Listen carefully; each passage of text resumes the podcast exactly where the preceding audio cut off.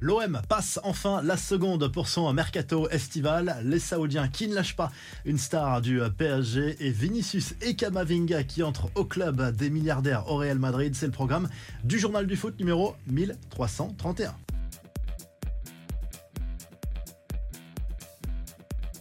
Marseille lance enfin son mercato avec euh, l'arrivée de Marcelino sur le banc. Les grandes manœuvres sont lancées. D'ailleurs, l'OM a passé sans encombre son test devant l'ADNCG. La priorité absolue du coach espagnol et de Pablo Longoria, c'est de conserver Alexis Sanchez en attaque. Le buteur chilien est d'accord pour rester à condition d'avoir certaines garanties en matière de recrutement. Geoffrey Kondogbia devrait bel et bien signer à l'OM en provenance de l'Atlético Madrid, ce qui va provoquer un certain embouteillage au milieu de terrain. Celui qui a le plus de chances de partir, c'est Matteo Gendouzi, mais toutes les portes sont ouvertes et en attaque, l'OM a déjà deux cibles, le monégasque Wissam Ben Yedder et Folarin Balogun.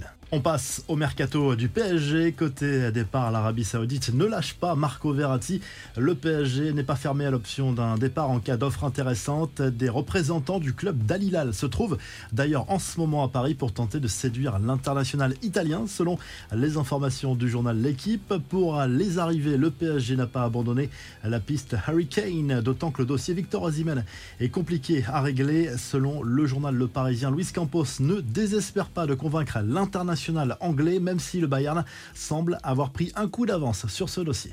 Les infos en bref, pas le droit à l'erreur pour l'équipe de France à l'Euro Espoir. Malgré leurs deux victoires en deux matchs, les Bleus ne sont pas encore assurés d'une qualification pour les quarts de finale. Ils affrontent la Suisse ce mercredi soir.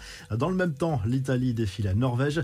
Le Real Madrid veut écarter la menace PSG dans le dossier Vinicius Junior. Selon les informations de la Cadena Ser, le club merengue espère boucler rapidement la prolongation de contrat du Brésilien. A priori, l'attaquant madrilène va obtenir une belle revalorisation et sa clause libératoire va passer à 1 milliard d'euros. Toujours en Espagne, le Barça veut remplir ses caisses. Deux joueurs sont ainsi poussés vers la sortie en attaque. Il s'agit de Ferran Torres et Ansu Fati, mais d'après As, les deux joueurs ne veulent pas partir. C'est officiel pour la signature du milieu de terrain Matteo Kovacic à Manchester City. L'international croate arrive en provenance de Chelsea contre un chèque de 29 millions d'euros hors bonus. C'est Kofofana tenté par une offensive saoudienne. Le milieu de terrain terrain est en discussion avec Al Nasser. Ça désole forcément les supporters des 100 et or, mais l'opération pourrait rapporter gros.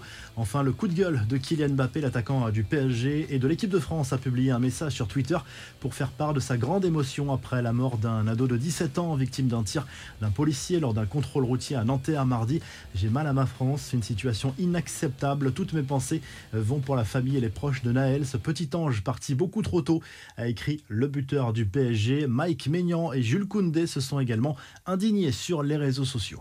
La revue de presse en Espagne, le journal Marca consacre sa une à Eduardo Camavinga qui va prolonger son contrat avec le Real Madrid jusqu'en 2028. Une belle récompense pour le milieu de terrain de l'équipe de France qui sort d'une très belle saison. Sa nouvelle clause libératoire va être fixée à 1 milliard d'euros comme pour Vinicius Junior.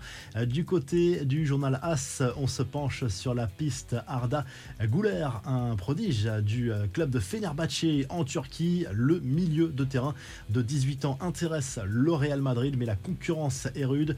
Le PSG, l'AC Milan, le Barça, Dortmund et Manchester United sont également sur le coup. Et du côté de l'Italie, le Corriere dello Sport évoque le mercato des clubs italiens. Marcus Thuram a bel et bien signé du côté de l'Inter Milan. Rabiot, lui, a prolongé avec la Juve, mais seulement pour une saison supplémentaire. Et Andrea Pirlo a retrouvé un banc du côté de la Samp, fraîchement relégué série B. On n'oublie pas de liker et de s'abonner. On se retrouve très rapidement pour un nouveau journal du foot.